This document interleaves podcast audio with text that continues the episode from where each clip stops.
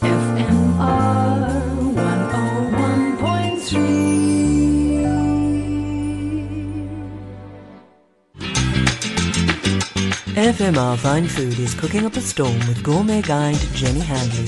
A dash of the delicious. Welcome to FMR Fine Food, the show that guides you to what's new, local, and delicious on the Cape culinary landscape.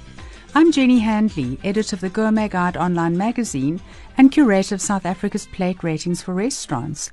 Today, Heritage Day, I'm chatting to Chef Clinton Jacobs of Delaire Graff Restaurant. Welcome to the show, Clinton. Hi, Jenny. How's it going? All good. And it's definitely time to light the fire. So I'm hoping you can share some inspiration for what I can do differently on my fire tonight.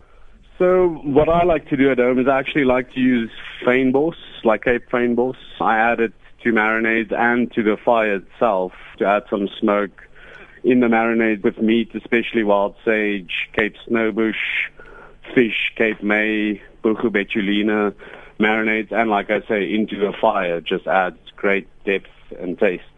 That sounds really interesting. Not something that I do um, often, but I'd also love to know how can we tell if something is edible or if it's poison. If we're wandering through the fynbos and we want to put something in a dish, how would we know? Yeah. I think the best thing to do is not to eat anything that you're not sure about. I think that's the first rule of origin.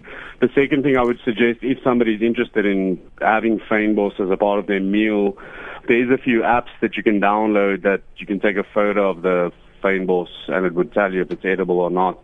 Most fynbos are edible, but not all of them taste as great as the 15% that I think does taste pretty great.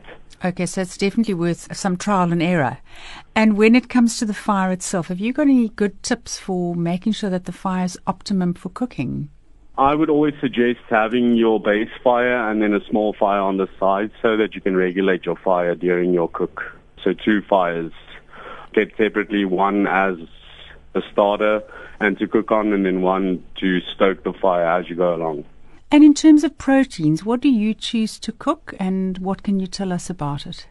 So I'm Afrikaans, so lamb is a staple at the braai. Course. and I, I really like um, deboned lamb leg. Um, do it whole on the fire, on a hot fire, and then cook it to medium. Sliced up with some dried lettuce and a buttermilk dressing, and there you go. Okay. And how long would you rest your meat after braaiing, or would you serve it straight away? So a rule of thumb is normally half the amount of cooking time. But I would say if you do a whole lamb leg on the fire, it would be 25 minutes aside, and I would rest at least 15 minutes afterwards. Okay, well, just at the mention of lamb, I must say my mouth is watering, and I am so glad that it's Heritage Day. And if your heritage is Afrikaans, what a wonderful way to celebrate that tonight. So enjoy your braai. Thank you for the inspiration. Thanks, Jenny. Enjoy your day. That was Chef Clinton Jacobs of Delaire Graff Restaurant. For mouthwatering recipes, visit gourmetguide.co.za. Yours free to enjoy and share. Happy cooking! FMR Fine Food was cooking up a storm with gourmet guide Jenny Handley. A dash of the delicious.